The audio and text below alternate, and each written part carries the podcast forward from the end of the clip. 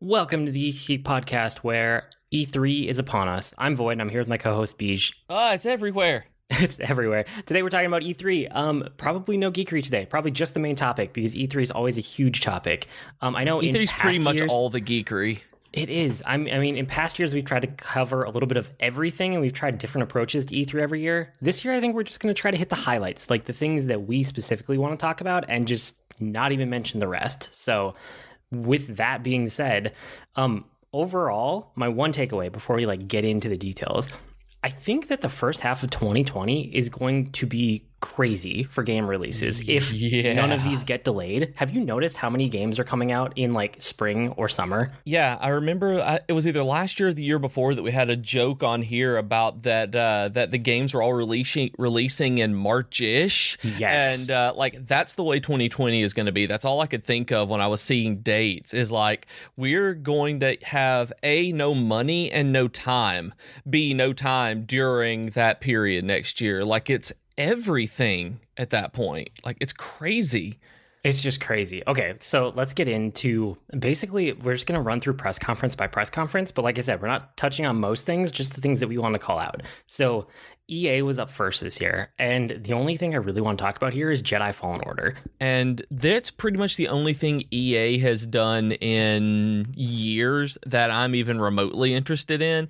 And the only reason I'm even remotely interested in it now is after watching the 15 minutes of gameplay because I wasn't sold on it until then. And now I am cautiously hopeful. Yeah, it's it's interesting. Like they said, it's kind of Metroidvania ish, which I could kind of maybe see from the gameplay. I think we would need longer with the game to be able to Yeah. tell that. But I mean, if that's what they're saying, I trust them. You know, it's kind of channeling Metroid Prime, is what it looked like. Yeah, that's that's the way I would think about it. Where when I think Metroidvania, I automatically think of something 2D, but really Metroid Prime did it in uh, 3D, and we're gonna have that again. So yeah, I mean, absolutely.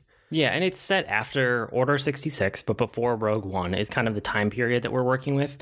Um, and it's not hack and slash combat so much as it's like a measured third person combat. It honestly looks kind of like an approachable Dark Souls. Like it's not that crushing. I know, I know you're gonna do that.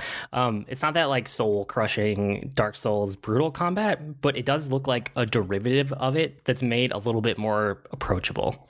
And that makes me really sad, actually. I was honestly hoping that if they didn't go the RPG route, that they were going to go with, say, a Force Unleashed route. And they didn't. They went with more of that, like you said, the more deliberate and measured Dark Souls style, which I don't particularly like. But when watching the videos of it, it doesn't look like Dark Souls. It just looks like it could be a little bit more considered in what you do. So I'm I'm not unsold on it. I'm not not filing for my return, but I'm not pre-ordering it just yet. Um, they also said that right now there was an interview that I was reading uh, earlier today, and we're recording this on Tuesday of E3, this, uh, the 11th, and there was an interview that I read today where they were talking about the difficulty, not wanting it to be Dark Souls difficult, but right now the gameplay was probably more difficult than they wanted it to be, that it was approaching that. So they needed to be able to pull that back before release. Well, they still have five months, something like that. Yeah. yeah. There's time. So I mean that's a long time to tune it. yeah, for sure. So I mean, it's Star Wars. I'm gonna buy it, but I mean, we've talked about that already. So besides that, from EA, the next up was Microsoft. Like, I think Right. there's nothing really thing else for EA that was worth talking about, which is sad, but also not that unexpected. Um, Microsoft, though, there's a bunch of stuff, and this was probably the biggest press conference of E3 so far, just because PlayStation mm-hmm. wasn't there. So Microsoft got like all of these world premieres of all sorts of different things. And a couple of the highlights for my kids were in this one. They watched a lot of these with me. They didn't watch everything in E3, but they watched a lot of it. They were super excited for Minecraft Dungeons, and I think I'm excited Right. by proxy because it's basically it's Minecraft Diablo. Like if Yes, you know those is. two games, it's it is Diablo, but just set in the Minecraft world. And my kids really want it, and it looks like a game that I could play with them. That's not just Minecraft again. Like I play And the- Minecraft with them, but not all the time. Um, this is a game that I bet I would play with them more than I play actual Minecraft. This is a game that I could see myself playing because I like Minecraft. I just don't like playing Minecraft. So this is taking the building part of it that I, you know, I can never get into, and it may give me something to be able to uh, mess around with because I really like that voxel uh, pixelated look that it's got and always have. And they announced this afternoon that it's going to be on the uh, Switch as well as uh, Xbox and PC. So that's just uh, more reason for the kids to get it and, you know, for me to pick up eventually. Yeah, it looked fun. And then um, my daughter was also super excited for Spiritfarer, did you see this one? I didn't see this one. This one and the next one on your list, Way to the Woods, I haven't seen anything about. Somehow those I missed. Okay, so she was excited for both of these, and they both look like more like indie type games. Um, and I don't know if they were Xbox exclusive or not. Uh, I wasn't really paying as much attention to exclusives this year, but Spiritfarer, it looks like you're on a boat and you like build the boat out and you build it up and you make like residences and it's almost like 2D like Animal Crossing. Like there's people who are hmm. living on your boat and you interact with them and you like build it up and you travel. And it looks like a heartfelt type of indie game with some kind of like meaningful story behind it, but it's also like bright and colorful and yeah, it wasn't a grim dark shooter, which there were plenty of those. There always are at E3. So that one was pretty cool looking. And then it is very pretty. I'm looking it up right now, and yes, it is beautiful animation. Yeah, and then Way to the Woods was um it looks like two deer. So there's one with antlers that glow, and then there's like a little fawn also. And okay. it just looked like you were trying to probably get back to the woods. Like it had a lot of them in the city, and it was kind of it reminded me of like Journey you know, that hmm. style of game where you're trying to yeah. get from point A to point B, but it's kind of like a pretty and interesting visual platformer. Yeah. But chill is the vibe that I got that would be one that uh, I know my wife would like. She likes those kinds of games. Journey is like one of her favorite games ever. So having another one like that uh, would be great, especially if there's some more puzzles in it, and there surely are. But it uh, it looks great too. When you said both of those, I started looking up the trailers and listening and uh, watching, and yeah, that that one looks like I would like it. Like it looks silly, but in the best way. That's not dumb silly, you know. Yeah, he like, breaks it could be meaningful, silly, and he gets the thing out of it. It's cute. Yeah, yeah, exactly. It's cute, silly, and I could see it making me cry at the end of it. Yep, probably that makes sense. Um, yep. And then Cyberpunk that came back. Um, there wasn't really a whole lot of new info. There was a new gameplay trailer or cinematic trailer of the end of a mission. It's kind of hard to tell which way that went. But yeah, the big was. things that came out of it were spring 2020 is the release date. If it actually happens, if it's going to release along everything else in Marchish mm-hmm. of 2020, um, and then Keanu Reeves, right? Yeah, no, right. I'm so into Keanu Reeves right now, like everybody else, and it's all because of Always Be My Maybe. And like seeing him in Cyberpunk is is the best part of E3 for me because like I'm so into the Matrix. Like I love him. Like he is always going to be Neo. He's always going to be the one. And seeing and some people are like that with him and Johnny Mnemonic, but man, having him in another cyberpunk thing and it's it just it it made the conference for me. Cool. That's good. No, I know that you specifically wanted to talk about that one. I didn't know why, but I thought it might be Keanu related. Yep, that's it. It's like I was excited about the game anyway. Like it looks great, and then when Keanu Reeves was in it, it was like, oh yeah, oh yeah, that's that that's that's going to be in my house.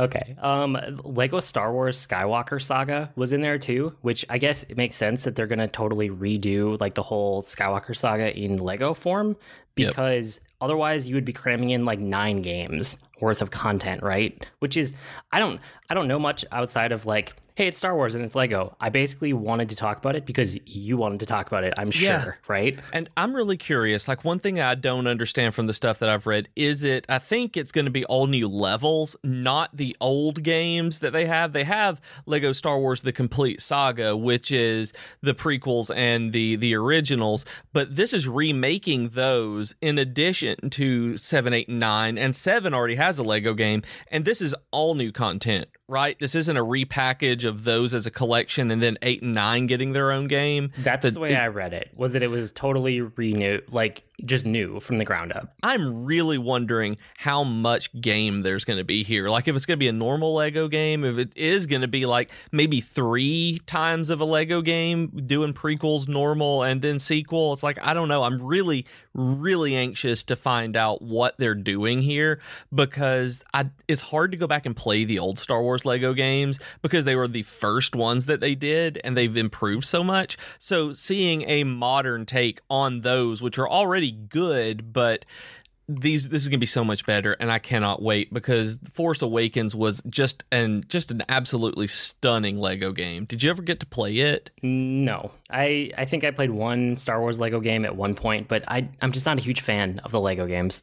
Right, and the the Force Awakens is I know it's Austin's favorite Lego game, and I think Marvel Superheroes is mine, but uh, Lego Force Awakens is great. Like we played through pretty much all of it in the DLC. It's uh, super good, so I'm excited about this one just for that. Cool. I await your report. I know you'll end up getting that one. Oh um, yeah.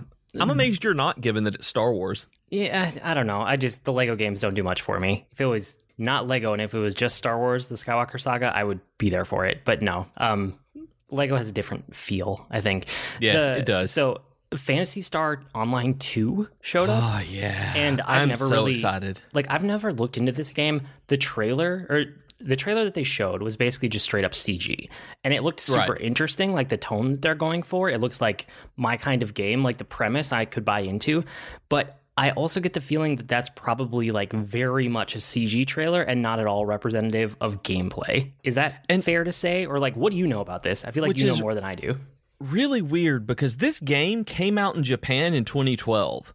Like this oh, is so a, it's an old game. This is a seven-year-old game that has a Vita version, that has a PS4 version, that has a Windows version, and we've just not had it in America. That this is an old Japanese MM. I don't even want to call it an MMO because it's a pseudo MMO kind of online game, and uh, because of the way that uh, it's the same kind of game as the original Phantasy Star Online, which was for I know it was for Saturn and Dreamcast, I think, or one or the other. I can't remember at this point, but I'm really excited because I I missed out on that particular thing, and I know that a lot of people loved it. So having this one is is really exciting to me because it's not the same kind of MMO.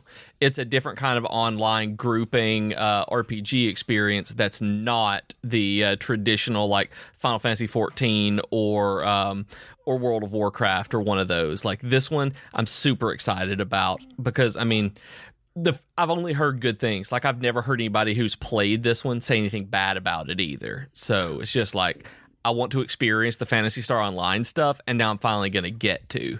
Yeah, I played the original Phantasy Star Online when it was on Dreamcast, and okay. I don't know. I guess it depends how many advancements they've made since then. I bet that doesn't hold up, but also this game is much newer than that one would have been. So, right. Uh, the trailer got me interested enough that I will try it out when it comes out if it's free. If not, I'll at least take a look at it and see what people are saying. So, I doubt it'll be free. I don't know. I don't think it was free anywhere else, but it's one of those where it could be a free to play game, but I don't think it is. I think it's more of an Overwatch game. Oh, okay. I see. Well, I'll give it a look then. We'll say that. Um, Tales of Arise, like the trailer did nothing for me because I don't really have the context for the series, but you you're super into this series. I am, and I really, really look forward to this. I'm super sad, mostly that it's on the not on the Switch. That they've put it on uh, Xbox and PC. I think PC, right? Xbox, PC, and PS4, maybe the normal ones. Um, Probably and I haven't looked at the main site. Um, I don't remember who it was that told me that the way that the site is worded for this for the game is that there will probably be a Switch version later. Um, I'm not sure exactly what what was said on it, but that's what somebody told me, which uh, makes me uh, want to kind of hold out from the release of this one. But uh, I know I was telling you the other day that I want to play this, but I uh, I know that I may not initially because I, I hesitate to play anything on the TV because of just we have one TV. It's hard for me to grab the uh, grab the PS4 and just kind of hog that. And when I can do it on handheld, and you know, like you said the other day, like pay half attention and uh, just do something like that. And that's kind of the way I'm waiting on that potential Switch version. But it's pretty. Like this game is pretty. Have did you watch the trailers and stuff? Yeah, I saw the trailer. It just felt generic to me because I didn't have really? any context for the series like and i think it looks it looks enough like the uh the tale series to uh to to appease me where it's got that kind of anime-ish look um but i don't like necessarily the more um I don't like necessarily the more realistic style of it. I would have preferred uh, they go with more of a cell shaded kind of what we've seen of like Ys Nine. Uh, I think it was Ys Nine that I've seen, uh, and Ys Eight looking like that because this one looks just a little more realistic with the monsters and stuff than I would want. But the characters are almost there. Like I'm, I'm split on it if you can't see. well, I mean, you like those games. I'm sure you'll give it a look once it comes out too. I'm sure I will. Yeah, yeah. I mean, there's there's no way I won't. I'm just really hoping I'm crossing my fingers for a uh, Switch release eventually, uh, which may come same way that uh, Dragon Quest 11 is uh, just having to be done later because of the different hardware. Yeah, for sure. I mean, and I mean, speaking of hardware, like that was kind of one of the big announcements, I guess. But you put big in like quotes because the they announced the next Xbox, which was basically known anyway. It's not like it was a secret, but they didn't give right. it a name and they don't have the hardware and you can't look at anything and react to it. It was just like talking about the processor and some of the technology inside of it. And yeah. you know, they gave it a project title, Project Scarlet, but I'm sure it's not going to be called Xbox Scarlet. You know, it'll have a different mm-hmm. name when it actually comes out. It has a release window, holiday 2020, which basically everybody expected. Um, I guess some of the new stuff they talked about was like four generations of content. So I'm sure they're pulling up everything from you know Xbox and 360 and Xbox One, trying to pull mm-hmm. all of mm-hmm. it up, you know, for backwards compatibility, which I kind of expected, but it's still cool to see that they're supporting it. And they did a lot of talking about connecting across devices, especially with their like xCloud streaming, which is something that they also are rolling out at the same time. Um, you can kind of see that this year is a half step towards where they're going to be when they launch this next year, where everything is like streaming and that architecture and infrastructure all ties together. And I'm glad that they're doing it this way instead of doing it all at once, trying to launch all of this where they will get the the cloud stuff and the crossplay done earlier so that they can work out those bugs before a project or before a console launch because that could really break them that if they did it all at once and didn't get it right, that that could put them, you know, they're in third place pretty much everywhere, and I'm amazed. I would be amazed that if they if they uh, really fouled up this launch, if they were still going to be able to uh, make make hardware. Well, and it's interesting too because like the xCloud streaming, they talked about how you can stream your games from the cloud or from your own Xbox. Mm-hmm. And it's like if you own the game already, it wasn't 100% fleshed out like how it's going to work, right? Like if you own the game and it's installed on your Xbox, does that mean you can also stream it from the cloud for free? Maybe, I don't know. Like they didn't yeah, explain. I don't know. But either way, it shows you that they want to add more streaming options so that you can play anywhere. You know, they want you to be able to play on your tablet or play elsewhere around the house or on like any device. They basically want you to play on any device. And I really hope that PS4 goes for something similar so you can play the games kind of anywhere that you happen to be. That would be fantastic. It seems like the future is heading that way in one way or another. We'll just have to see what that looks like. But I mean, it goes back towards Phil Spencer. He feels like an executive that actually like gets it. And he's like I get yeah. the impression that he's actually like a video game player and he just wants video games to be on all the platforms with all the crossplay and you play games wherever you want. That's how he always comes across to me every time I've ever seen an interview with him, that's exactly what it feels like. Like he feels like one, he feels like one of us who has succeeded, and it uh, like really, he's a guy who who went all the way through, loves sitting at at home on his couch doing this kind of stuff, but gets to go to work in the morning and make the stuff he comes home to play. Like he really does. Yeah, it's really cool. And like I think one of the most interesting announcements out of like E3 and it kind of leaked ahead of time, but just the stuff that they're doing with Xbox Game Pass. I mean, it's been around now for what, a couple years, year and a half, yeah. something like that. But it finally feels like it's getting to the point where it might be worth it to do an Xbox Game Pass because so the new details that they announced, right? It already existed in some form or another, but what it's going to be is you can get a PC only version of it for like Microsoft games on PC for $5 a month. You can do the Xbox One for $10 a month, which is basically what's there right now. Um, or you can get the Ultimate Edition, which is like all of the Xbox games and all the PC games, and it includes Xbox Live Gold for $15 a month. So if you start doing the math on it, basically, if you're going to buy two or more games during the year that are exclusive to Microsoft Studios, this could be a really good deal for you, especially if it's not a game that you care about like having in your digital library forever. If it's just something that you want to play through and then be done with, which honestly for me is like 95% of the games that I own, um, this might be just a totally valid way to play it. And then you also get access to all of their other games because why not try them if you already have access? And one thing that I'm curious about with with what they've announced, not because I can't, I didn't watch this entire uh, I didn't watch this entire press conference.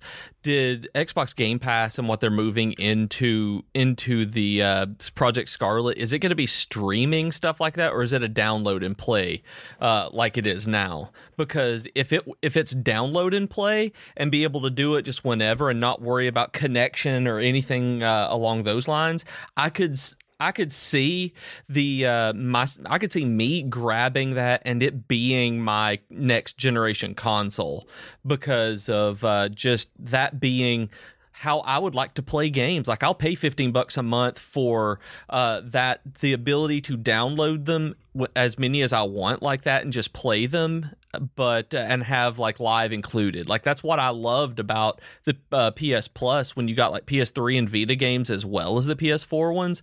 It was just like I get these free games, so of course I'm going to subscribe to this. And now I honestly feel like I'm not getting my money's worth since they took the PS3 and Vita games away, and it makes me look at Xbox Game Pass with this and the way that they're looking at older consoles. Like maybe that's where I need to spend my money next generation. Yeah, I mean, that's it sounds like that's how it's going to work. And like the Xbox Game Pass is really the only thing that's getting me to actually consider the next Xbox, so I guess the Scarlet for my next gen system. Um I still don't think it would be my primary console. I'm pretty set on like the PlayStation ecosystem, but even just considering that I might buy it, it would be because Game Pass. I mean, Game Pass from everything they've shown, it looks like it would function the way that PlayStation Plus does, where you get free games with it and right. the thing is, they're adding games a lot faster than PS Plus does, and they don't take games out of Game Pass. At least, not that I know of that they do. Yeah. Um, but the other thing that you're getting with it is like, imagine if PS Plus gave you day one access to every PlayStation exclusive game. That is yeah. what Game Pass does for Xbox. So it's like any first party title, anything developed by a Microsoft Studio on launch day, you can download it and play it if you're already subscribed. So it's like it's so much cheaper and you can get into games right away. It just sounds really really interesting. Yeah, it's it seems like the kind of service that I don't even know how to put it. Like it seems like a kind of service that we should already have, and so I'm really excited to to when it comes out. Like I could totally see myself grabbing the PC version too. Like if nothing else, and playing those. It's well, just from this press conference alone, there were 34 games that were announced that were going to premiere on Game Pass, like on day one. Oh wow! I did not realize that many. Like, wow. Yeah, exclusive. I mean, that's why I think this is like one of the biggest stories of E3 is what they're doing with Game Pass. And it's weird that it's like such a big story because Game Pass has existed already for like a year or two or however long it's been. Mm-hmm. But this feels like the tipping point of where it's finally going to be worth it to more and more people because like I'm considering it and I've never truly considered it before. The way that I could see it right now. This is making me lean way more heavily toward Xbox than PS5 because the stuff that Sony has announced so far, and they may, you know, they'll change it, seems to be really hardware focused, graphics focused. You know, they're going to have 8K SSD, super fast SSD stuff, and they've not really talked about any services. And with Xbox talking about the services, it makes me feel like they may be a little more. Um, what's the word that I'm looking for here? They may be a little more like gamer centric as opposed to business centric, maybe, where uh, I may actually ha- get more value out of it than I would getting a PS5. The only way I can see myself like right now with the stuff we know right now if we had a handheld like a Vita 2 or whatever the next generation of Vita is that connected with PS5 for crossplay, that kind of thing, that would sell me on the PS5 over Xbox specifically. But see, it's like Xbox is already going to do that for you. Just like mm-hmm. hook up your controller to your, you know, iPad or your phone or whatever and take it somewhere else in your house. Like yeah, you're going to get that experience true. already. That that is not untrue. Yeah. I think that th- like that as a concept and just their approach to games for the next generation and Game Pass specifically, that's going to influence a lot of people. I mean, it's making me stop and think, right? Before I was just like, oh yeah, I'll just get a PS5. And now I'm like, well, maybe I should consider Xbox also. And for you, I mean, you're not one to like buy every system the way that I am. You're kind of used going, to be, but nowadays I'm not. Right. But even just this alone, and me just telling you about it, mm-hmm. you didn't even see all of the stuff that they're offering in the press conference. You're even thinking like, well, maybe Xbox instead of PlayStation. Like, I wonder yeah. how many people are in that boat. Where it will take generally it's going to take a really really amazing uh, su- uh, it will take a really really amazing system seller like system exclusive to make me buy a console in addition when most of the things are cross platform and uh, the xbox one just doesn't have it or i would probably do that. Um, but if ps5 has something that i want and xbox has this i mean i could really see myself getting both but probably having xbox be my main one. Um, and if xbox one is any indication the games will be a little cheaper Maybe it's very possible. Um, so that was Xbox. I know that was a lot, but they had like a super long press conference. Um, the Bethesda conference was up, up next, and honestly, like everything we saw was either stuff we knew about or stuff that I just personally found like boring or things that I wasn't interested in. Um, yeah. The only one that I wanted to pull out here was Deathloop because it's by Arkane, and Arkane does really interesting games, even though I haven't loved all of them. Every one has been worth looking at. And this is an Arkane game where they're doing a time loop story, and you know that I'm a sucker for time loop stories. So the premise here is cool, but there was no actual gameplay. So it's like, okay, I'll just I'll keep an ear out, right? Like I'm not committing to, oh my god, I'm so excited, but it's definitely something that's intriguing to me and that one doesn't have my attention at all because I don't like time loop games. That Majora's Mask and Lightning Returns and those kind of games just don't get me. And so that one is like I will I hope it's good for other people, but I know that I won't like it. okay. Um, Devolver Digital was up next. They basically directly ripped off the Nintendo Direct format and the whole graphics package. So bravo to them. That was amazing. In terms of game announcements and stuff, nothing there it was really worth our time. Um, PC gaming happened after that. Again, kind of not nothing fantastic there that grabbed my attention. Um, but then Ubisoft. Ubisoft, there was a bunch of stuff that I want to talk about. So Watch Dogs Legion is coming out. And it surprised me how interested I am in this game because yeah, I know. I tried the first Watch Dogs and I probably talked about it on the podcast. I just bounced off of it hard. I wasn't interested at all. And when the second one came around, like I watched some trailers, it's like, oh, that's more of the same. Whatever. This looks like a reinvention of it where you, there's no main character. It is a systemic game through and through. It's set in London. There's lots and lots of playable characters. You have the ability to recruit any NPC that's not actively hostile towards you, which is almost every NPC in the game. And you just gather a ton of characters, and all of them become part of DedSec, which I think is just like the faction from the first two games. It's like that hacker, good guy esque faction. Um, individual characters that you recruit or that you can inhabit can die, but you can always recruit more and you can always just jump into another operative. And there's just so many interesting systemic things going on in this one. Um, I'm just so much more interested in this than any past Watchdog game. Yeah, this is the only one that's ever grabbed my attention. Where the others are like, "Yep, that's a thing. That's not for me," and this one's like, "Ooh, that one's neat." Yeah, and I want to play as the old lady hacker that they showed off. She was amazing. I know. I think everybody does. Like that's been the absolute main uh, like meme I've seen out of E3 is the old lady hacker. My daughter just had a fit of giggles when we saw that. It was so hilarious. it was great. awesome. Yeah. Um, so Ubisoft also announced UPlay Plus. So I guess like streaming and subscription services are definitely a theme this year, especially if you include Stadia, which kind of came out, you know, announcements came out before E3, but mm-hmm. you know, it's another thing where you can subscribe and you can get a package and whatever. Um, but UPlay was $14 a month and you just get access to all of the Ubisoft games. And you will also have access to them on Stadia, which is why it made me think of that. Which is a really good idea on their part, but it's a little strange to think because Stadia is subscription on its own too. Well, that, it is and uh, it isn't. It's weird. You, if you get the Founders Edition, then there's a subscription that comes with it that's like ten dollars a month, and that's if you want to stream 4K and 60 frames per second. Oh. But I think the one that's actually going to appeal to most people is the one that they haven't like officially given all the info about yet. It's just like the 1080p streaming, um, probably like 30 or 45 frames per second, and that one is going to be free. Except you still have to buy the games. But they might have a subscription to games. They honestly need to give more information around the other subscription levels besides that, like Founders Edition. and I'm not sold on Stadia. Like that's one where it's just not for me. That uh, we've talked a lot on Discord and Slack about how this just we're not the target audience for Stadia. Those of us who really are uh, like hardcore into getting every game, holding them, playing them, doing all of this, and but uh, but with people who it is for to be able to grab one and they're not concerned about being able to play the games that they buy maybe in seven years that uh, where we may still go back to a digital library seven years from now. I actually did that with neverwinter uh, this week uh, just opened. It was like oh wow it's been since 2013 since I booted this up. But if they're not that kind of gamer, Stadia will probably be great for them. And to not have a subscription service just for the 1080p stuff, that's great. Like that makes it more appealing to me because of it, even though I know that I won't have any part of it. Yeah, I mean, I'm interested to see what happens with it. We'll have to keep watching while Stadia news comes out.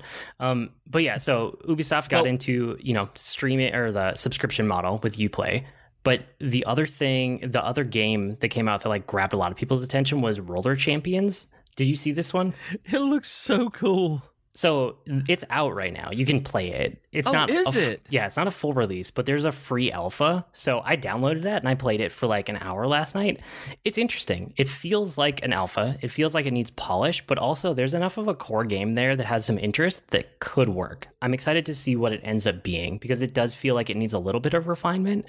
But yeah, me and my kids were playing it for like an hour last night and it was pretty fun. Is it a PC or a console demo or alpha that they've got up?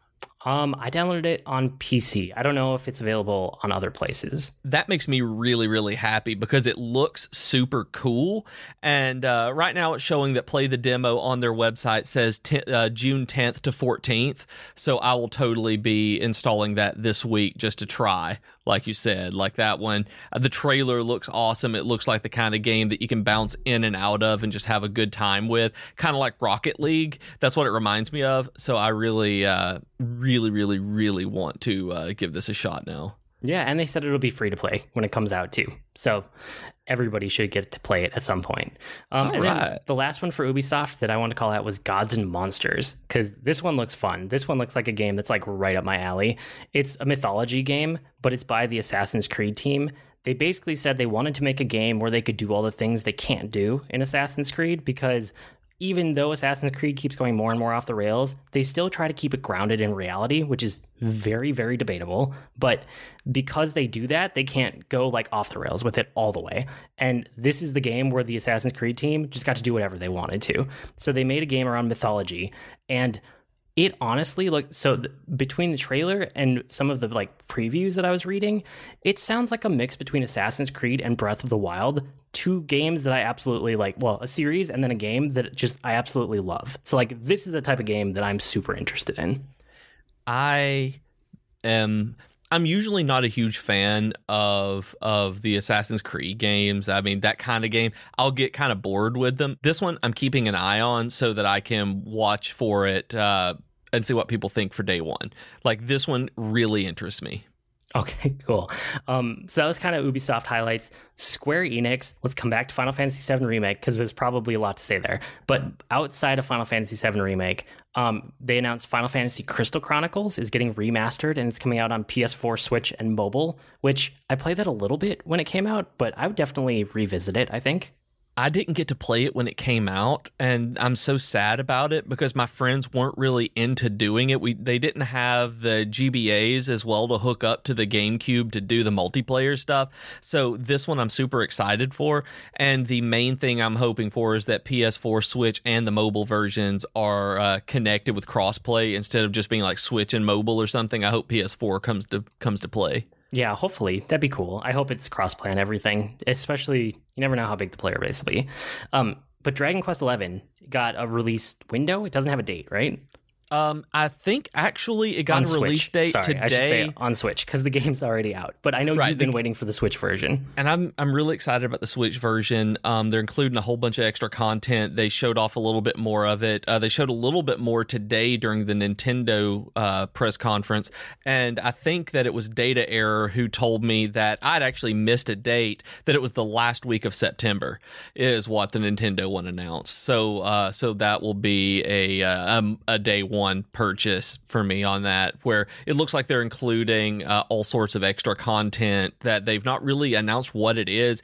Extra story stuff, extra marriage options, and hopefully the uh, you'll get the like vil- like I don't remember what it's called. Uh, the Karuchi is a fifth party member that you can get uh, or an extra party member that you can get in the Japanese 3DS version that you couldn't get in America and hopefully it's in this one because you get the 2D version as well.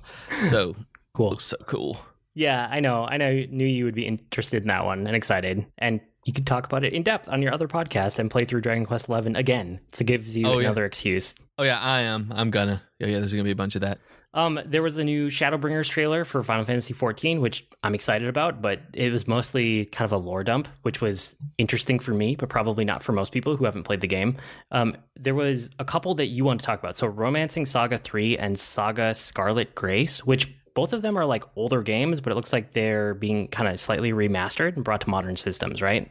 I don't think they've ever been released in America. If I Oh, understand okay. right, this is the first time that we've had them in English. And I might be wrong, but th- that's the way I understand it. Where the Saga games like Saga Frontier are very, uh, very, very loved. And I think this is the first time that we get these in the West uh, to play. So with them both being on Switch, it's going to be awesome. Cool. Um, they had uh, War of the Visions, Final Fantasy Brave Exvius, and as much as I've tried and bounced off of Brave Exvius, this looks like it might be a way to get me into it because it's basically a Final Fantasy Tactics game, and I think it's on mobile. I don't know. I didn't write it down here, but that makes sense. I don't know if they said. They That's might one not thing. have. I'm not sure if they said if this one was mobile or not. Like it looked like it could be. It also looked like it could be a Switch. And they also said that they're moving into making the Brave Exvius the Brave Exvius games into a universe, like making Lapis be a series of games, kind of like Ivalice is.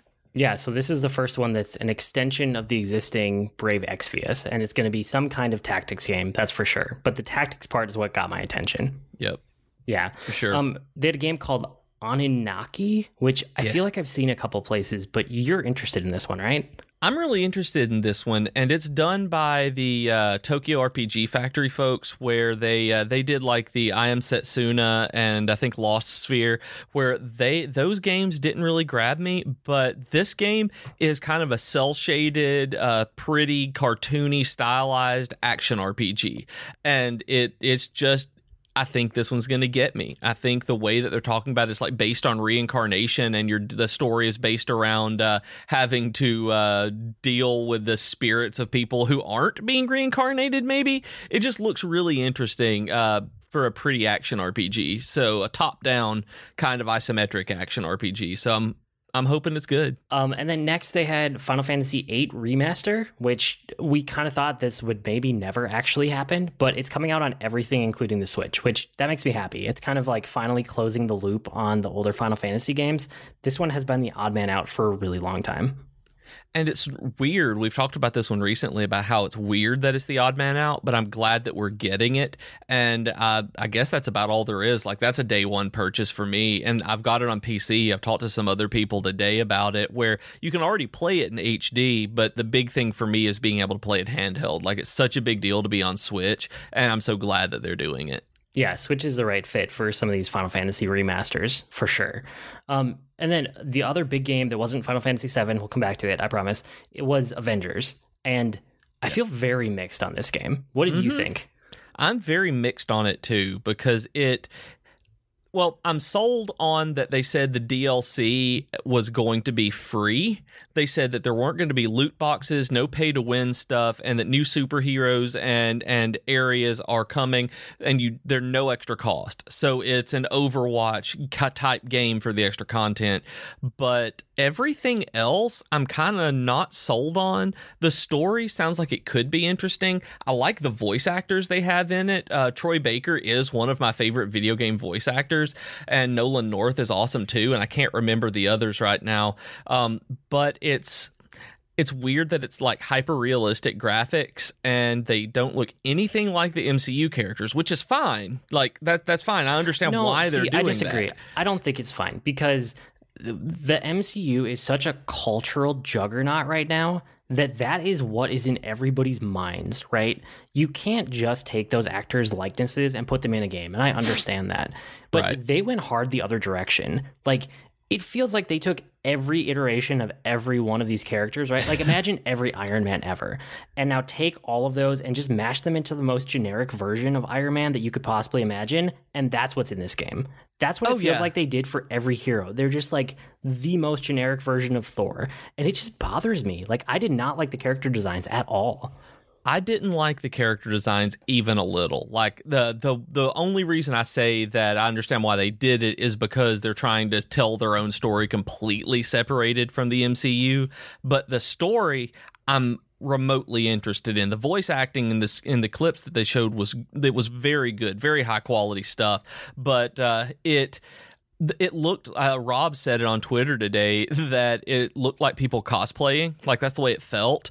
And for some reason captain america looks like he had uh looks like he was captain america wearing thor's fat suit from endgame and had just a couple too many beers.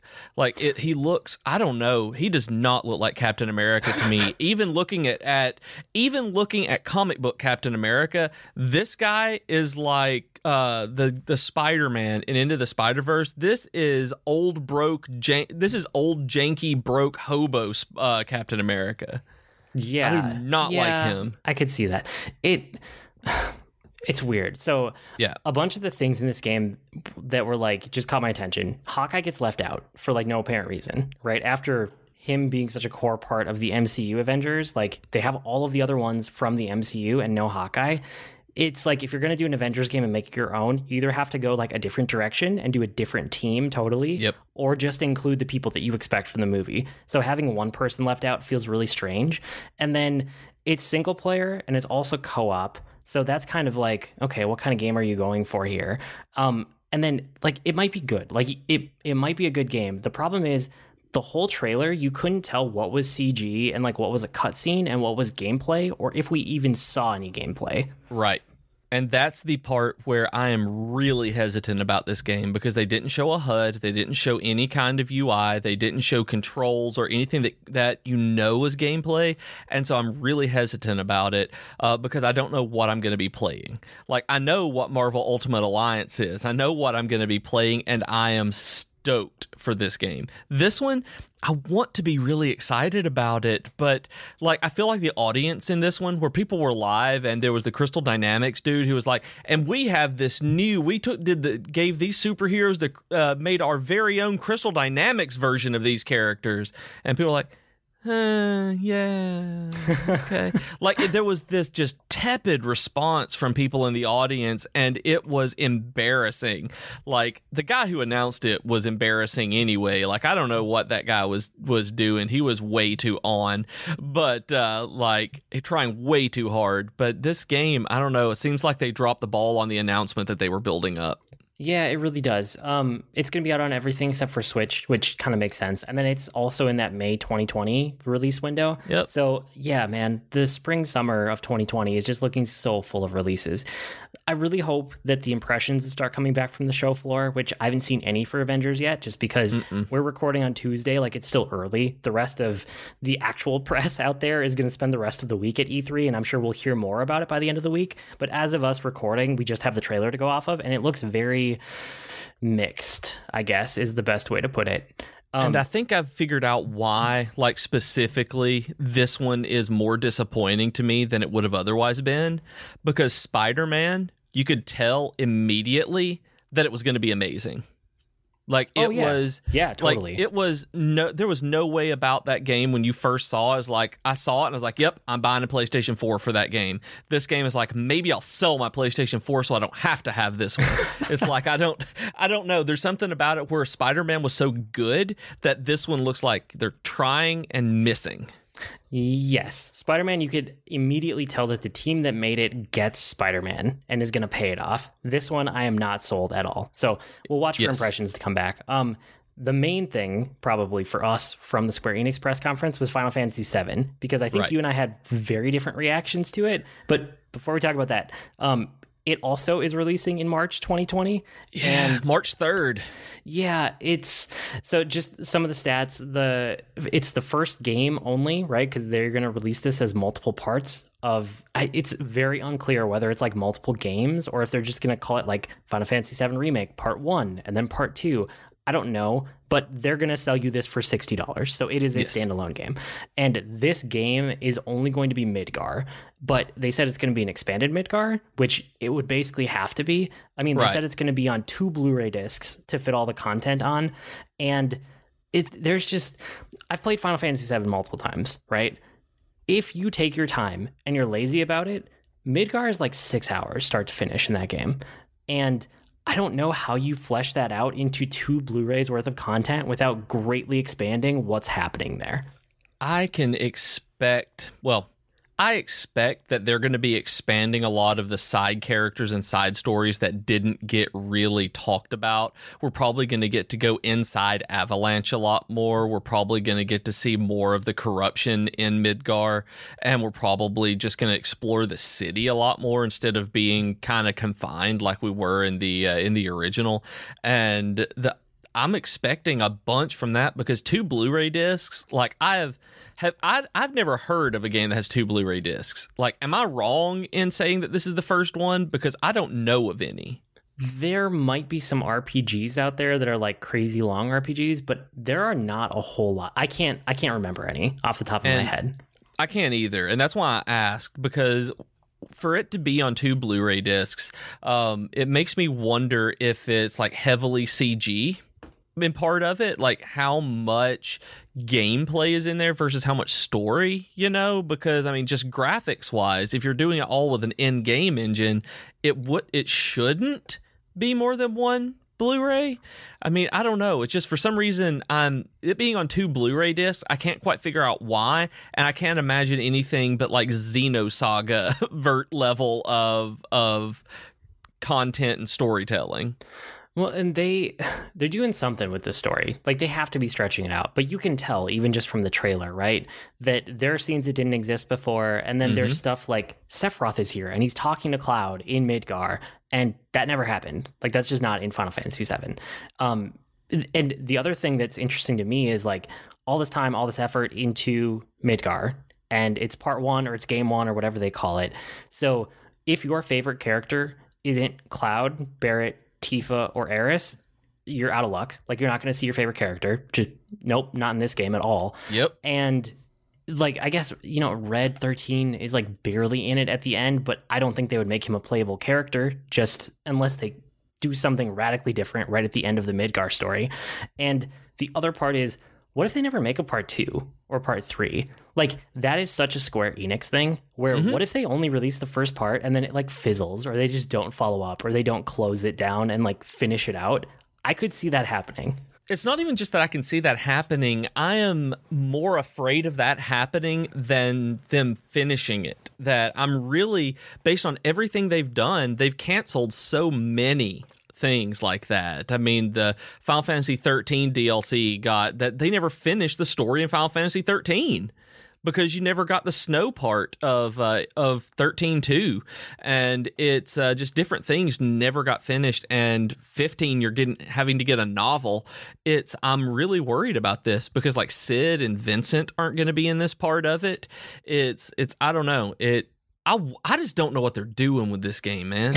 I don't either. And we It's- didn't even talk about the combat. Like that was one of the biggest reveals was actually showing off the combat and talking about it. So it's a real time action RPG where you're like attacking in real time and you're filling up by attacking you fill up like ATB bars and the mm-hmm. ATB bars once they get filled you can use those to do like special attacks where you like you don't pause time completely but you slow down time to the point where you might as well have paused it and that like was much Quicksilver in the Marvel in the X Men movies. yeah, and that was really interesting to me. Like the fact that you can fill these up and then you can go into this tactical mode where it's like super slow mo, it's almost turn based, and that's where you can use spells and I'm assuming summons and special abilities and all of that kind of stuff. Like that made the game a lot more interesting to me than just the hack and slash that I was expecting. But you said if anything, it pushed you more away from it. It ma- it made it more interesting. Don't get me wrong, it made it more interesting. But I'm also like mega hesitant about it because that reminds me so much more of Final Fantasy 12 because I play it on wait. And so anytime I need to use an ability or anything manually that's not set up in a gambit, I can open the menu and pause it, then do it and go back to the uh, typical combat and that's essentially what this is and so it it just seems like it's not doing anything fun with it because the the right now the way that they're showing the damage in the boss fight it took forever that boss fight did not look fun and yeah, I mean, I don't want this to be sad. a 40 hour like game in just Midgar. Like Final Fantasy Right. 7, it wasn't actually that deep of a story. It was for the time, but it's not it's not really an overall deep story in that game. And I don't want to spend 40 hours in Midgar, and I'm afraid that's what's going to happen.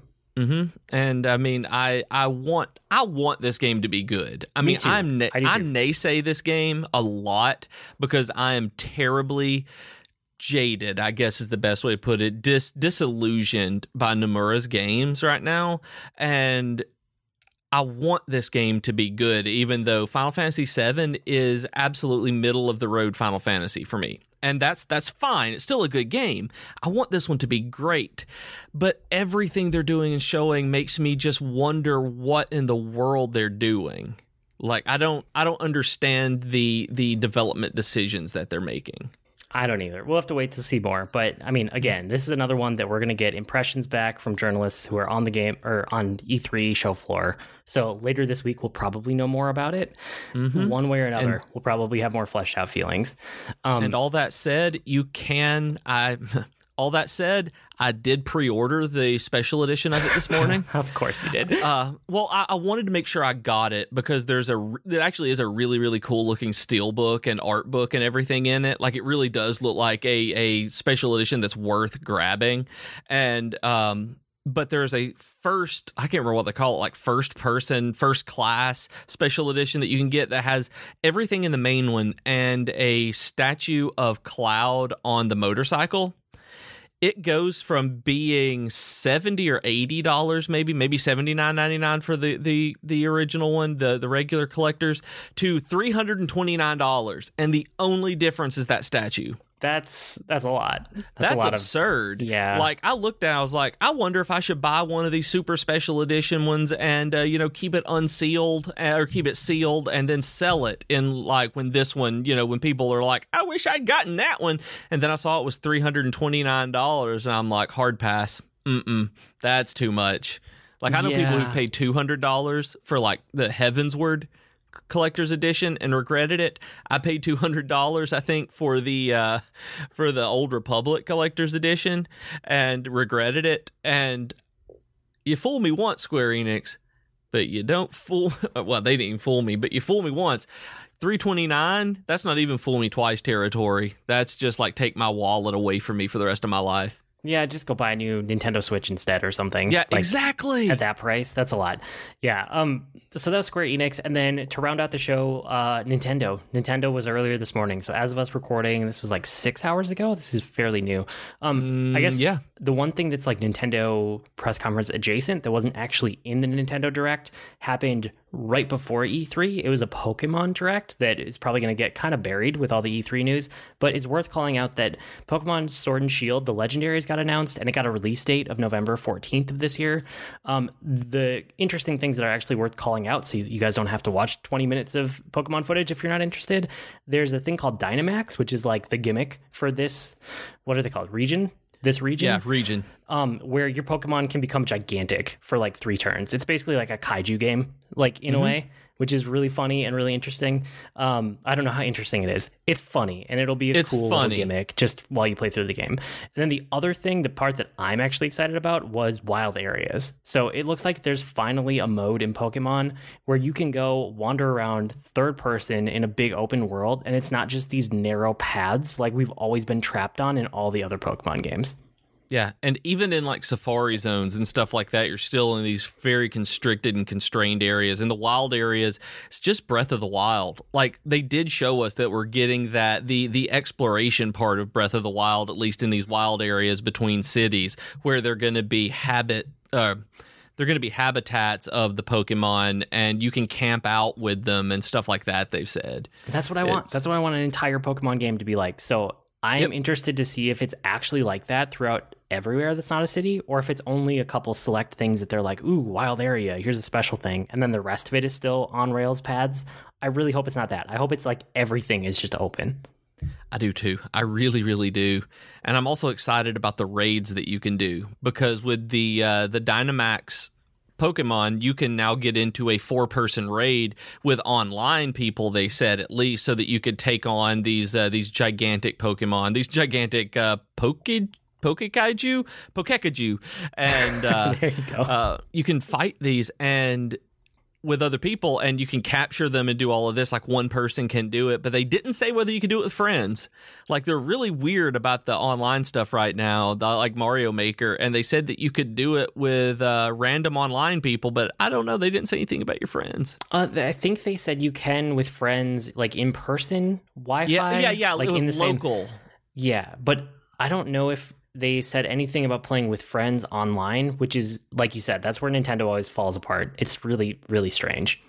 Yeah, it was it was really odd. I don't know why they do stuff like that, but but you can do it with friends, kind of. We know. Eh, yeah, yeah, you're right. Something. It was local multiplayer. So that was most of the Pokemon news. Again, that came out like a day or two before E3 officially started, but it's basically part of E3. Yeah. Um, so there was a ton of Nintendo news announced, but the uh, Luigi's Mansion 3 was one of the things and my daughter just like loves Luigi's Mansion, so that was one that I had to call out as something that's coming out. Um, she's the first thing I thought about. Like like whenever they announced this and it started playing, I was like, "Oh, she's to love this." Yeah, no, she'll be super excited for that one, which is awesome. And then Link's Awakening got a release date, the Link's Awakening remaster. And the other thing that was, oh, the release date is September 20th of this year, which we knew was going to come out this fall. We just didn't know the exact date. It's also the same date, uh, Austin told me, as the uh, uh, Ni no Kuni remaster on Switch, which is unfortunate. Oh, cool. Uh, well, I mean, just that like so many games are coming out. Oh yeah, cool yeah. Thing. We've got so many good games. Nintendo yeah. by far was the best of the was absolutely the best of the press conferences, if you ask me. Yeah, if anything, we're glossing over more Nintendo stuff than any of the other conferences, just because there yeah, was I think so it was much. the densest. Yeah. So the other thing with Link's Awakening is that you can create your own dungeon now by like placing rooms and tiles you gather. And it looked like it was not necessarily a multiplayer shareable experience, but it was like a single player thing you can do in your own game to earn rewards or something along those lines. Yeah, I, I, don't exactly get it, but what they had in the video at E3 was that they they put this dungeon together. It showed them going through it and then getting a giant fairy bottle at the end of it as treasure. And so they you get collect these chambers and you put them together in whatever order you want. So you really get to make your own dungeon out of stuff in Legend of Zelda. It's like that is awesome. that that that's just so much fun. The other thing that I was super interested in from the direct was Fire Emblem Three Houses. I mean, it still mm. looks like something that I'm super into. So I don't, I don't know if there's anything like new or groundbreaking there, but you know, we already knew the release date and all that stuff. It's just like, oh yeah, more Fire Emblem. Awesome. I'm excited. It's in like a month, like a month and a half now. So it's yeah. coming close. Um, but they announced a bunch of stuff about like the mana games that you were interested yeah. in, right? Yeah, like I've ever since I was a teenager, I've wanted to play Seiken Densetsu 3, uh, the third mana game, because Secret of Mana was the second one in the series. Uh, Adventure of Mana was released in the United States as Final Fantasy Adventure on the Game Boy, and uh, then later remade onto a mobile game and like Vita game, I think. And uh, the third one has never been made here. So right now you can download the digital version of what they're calling Collection of Mana that has all three games in in English. Obviously, uh, talking to you guys, that has Adventure of Mana, Secret of Mana, and the new Trials of Mana, which is the uh, which is the third one, Seiken Densetsu three, that's been localized and and put into English, uh, and it's the old version of it. But there, and that's available today. You they've also announced a global release of Trials of Mana as a 3D remake um, that has a, a on everything. It's very pretty. It's an action RPG, uh, and it's releasing in early 2020. So they they're doing both of these on the Switch, uh, and you can also right now go and pre-order a physical version of the collection of mana that's not out yet uh, on their website uh, on Square Enix's website. It's the only place that you can get it. So it's like I'm really tempted to pick up collection of mana right now just to play through the third one, um, even though I haven't played the first first or second one in forever and a day and never finish the second one.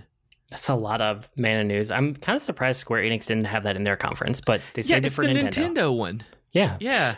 Cool. Um, and then Witcher Three is coming to the Switch, which you said you're finally going to get it, right? It's finally going to be somewhere that I want to get it. Like you and everyone else I've ever talked to on the internet has told me how much that I would enjoy The Witcher. Like the story is just magnificent, the world is great, and part of the reason I haven't bought it is just being locked in front of my computer because it's kind of work area. Because uh, I have my monitors and everything in here, and I don't want to spend that much extra time in front of my computer uh, and sitting in here. And The Witcher is going to let me not do that uh, or the Switch version of The Witcher is going to let me not do that, where I can get the entire thing. I will pay the Nintendo tax on this one to experience it and uh, have it where I can either play it on the TV, on the couch, or in my handheld. Like yeah. I'm I'm excited for this because I know it's amazing and I've been waiting for something like this. So it kind of surprised me earlier this week when I heard it rumored and I'm I'm glad that it was announced today. It sounds like a good fit for you, which is always a good mm-hmm. thing. Um, and then Astral Chain was another one that you were super interested in. It to me, it was kind of eh, whatever. Like I don't know. I'll I'll look at it, but I'm not very interested yet. But you seemed super excited. I am all in on Astral Chain. Like this is the kind of game and cartoon and movie, anime, everything. I don't even know what to say. The kind of media that is exactly the kind of world that I love. It's this weird extra dimensional sci fi Earth is under attack by demons called there maybe I think they're called chimera chimeras. And so you go into this dimension, people are being stolen away into that dimension, and then you apparently are connecting to some of the chimeras, and they're called the legions, and you get powers from them and you connect to them like you're uh, like you're partnered. And like I can't remember, like this reminds me of something like I can't quite place what like being like connected to a particular like bonded to this creature to give you powers reminds me of. It's like on the tip of my tongue, but it, it reminds me of something that I love that I can't quite uh, just place at the moment. And they've they've shown some gameplay after the uh, after the Nintendo press conference during some of the Treehouse stuff that I've only seen snippets of, where you're like riding a motorcycle and in like all just this beautiful tunnel with all the colors. I'm it's an action game. Like there's no way that this is not an action game now. Like there was a little bit of of curiosity when they first announced it, but I am very excited for this uh, i want to say cyberpunk style game but it's really just this really really stylized sci-fi world and it's it's perfect for me. And yeah, it comes and out in out august. too. Yeah. Yeah. I didn't Cool. realize it was going to be so soon. I expected this to be a 2020 game.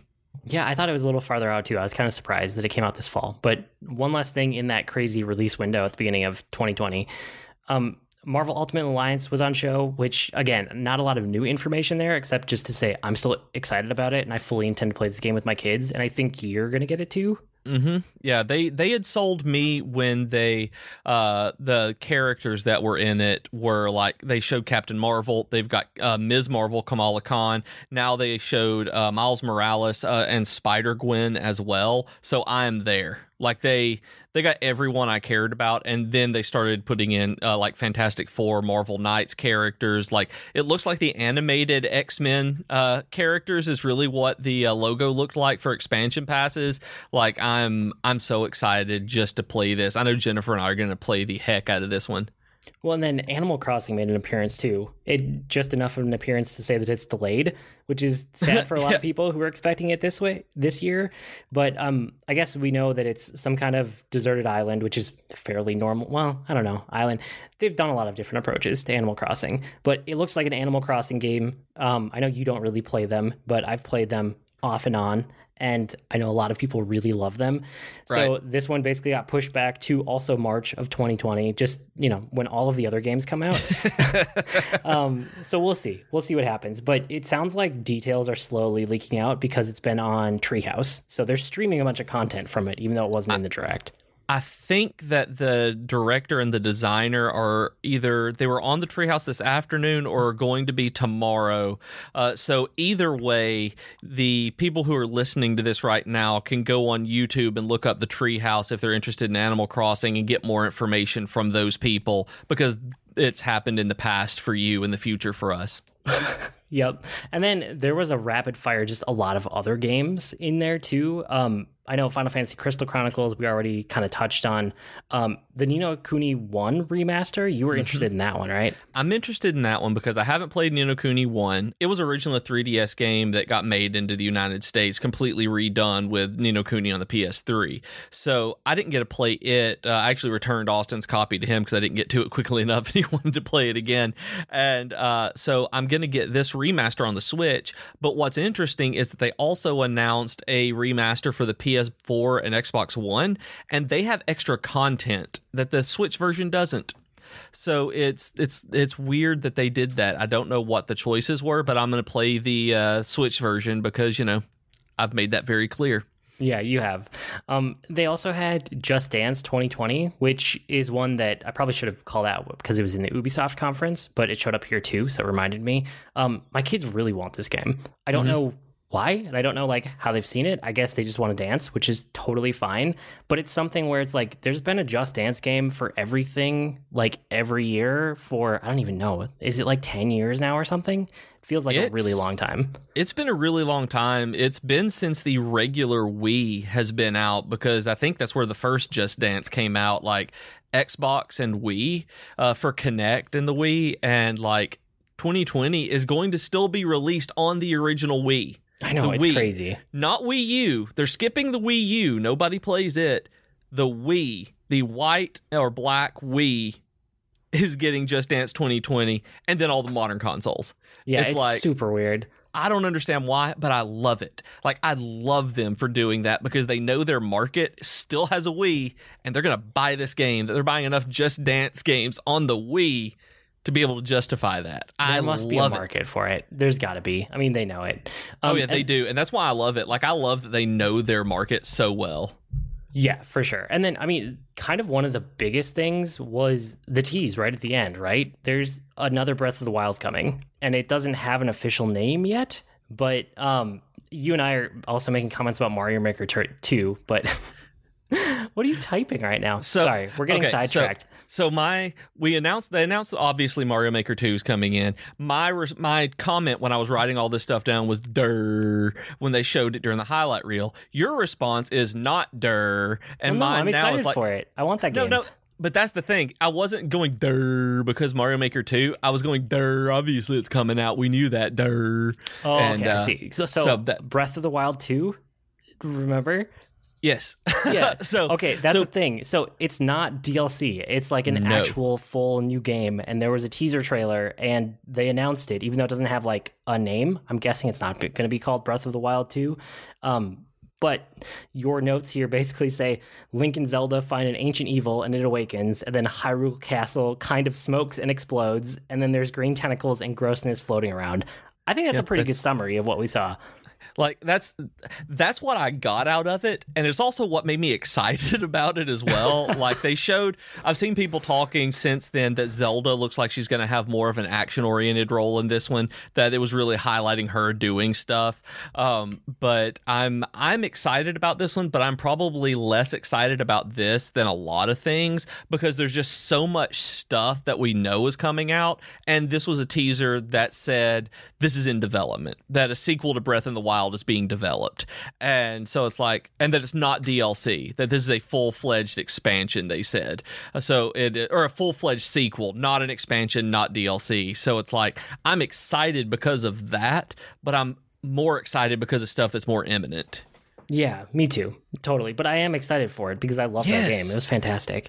And I'm glad yeah. that they're not throwing away the engine. Like that part is really what made me what was really noteworthy about it to me is because with Link's Awakening, it looked like there could have been a very easy moving on from that style of Zelda like they do every other time they make a Zelda game, and this time they're sticking with the open world for a sequel to this one.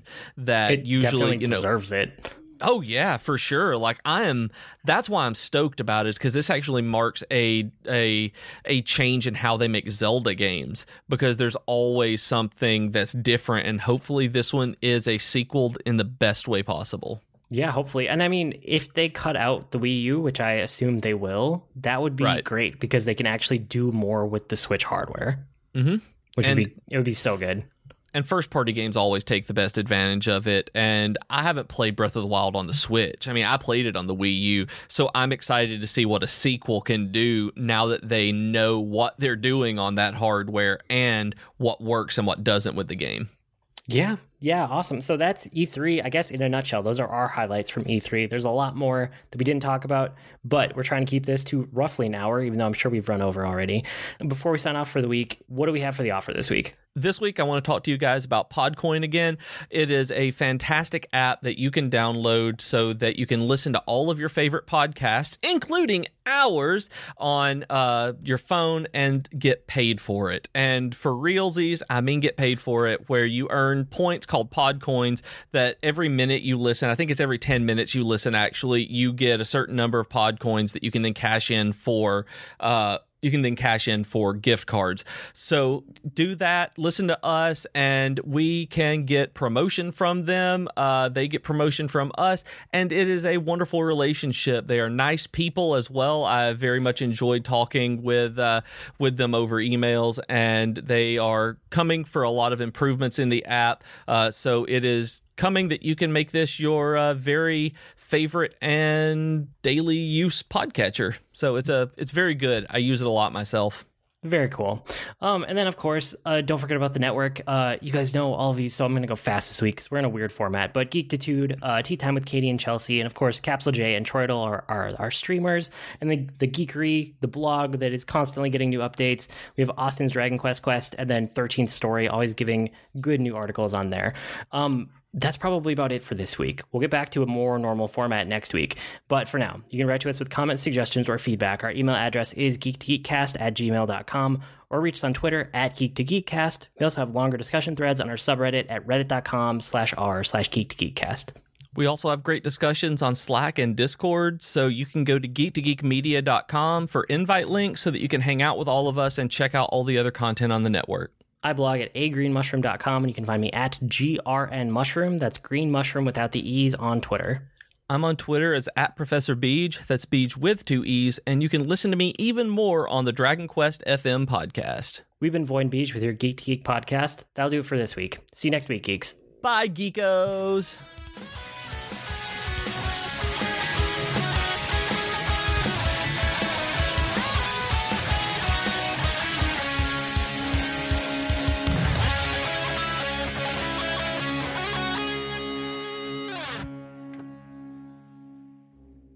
Hi, everyone. I'm Katie. And I'm Chelsea, and we are the hosts of Tea Time with Katie and Chelsea. We are two best friends who love pop culture and talking about pretty much whatever we want. Katie! Yes. Stop thinking about Zac Efron and tell our future listeners what some of our latest episodes have been about. Well, we've talked about Zac Efron. No, get it together, Katie. Fine.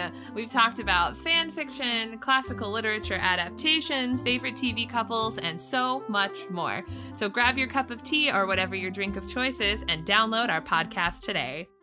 Hi, my name is Joe Hogan, and I'm a geek. And if you're currently listening to this, there's a good chance you're a geek too. So check out my podcast, Geektitude. Each week, I talk with somebody about their geek aptitude.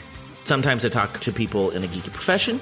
Sometimes it's someone doing something really cool with their geekiness. Often it's another geeky podcaster. But it's always someone who wants to share their inner geek. So join me each week as we come together to geek out about all the geeky stuff we love. And remember, this week, keep it geek. Hello, friends. This is Troytle Power inviting you to join me over on Twitch most weeknights, sometime after dinner. Video games have always been a social hobby for me, with friends and family crammed together on a couch, chatting away while someone holds the controller. And thanks to the power of the internet, I've got my own virtual couch over on Twitch where you can kick back and goof off while I play games. Find me on Twitch by searching Troytle Power, that's T R O Y T L E Power, to snag a spot on the couch.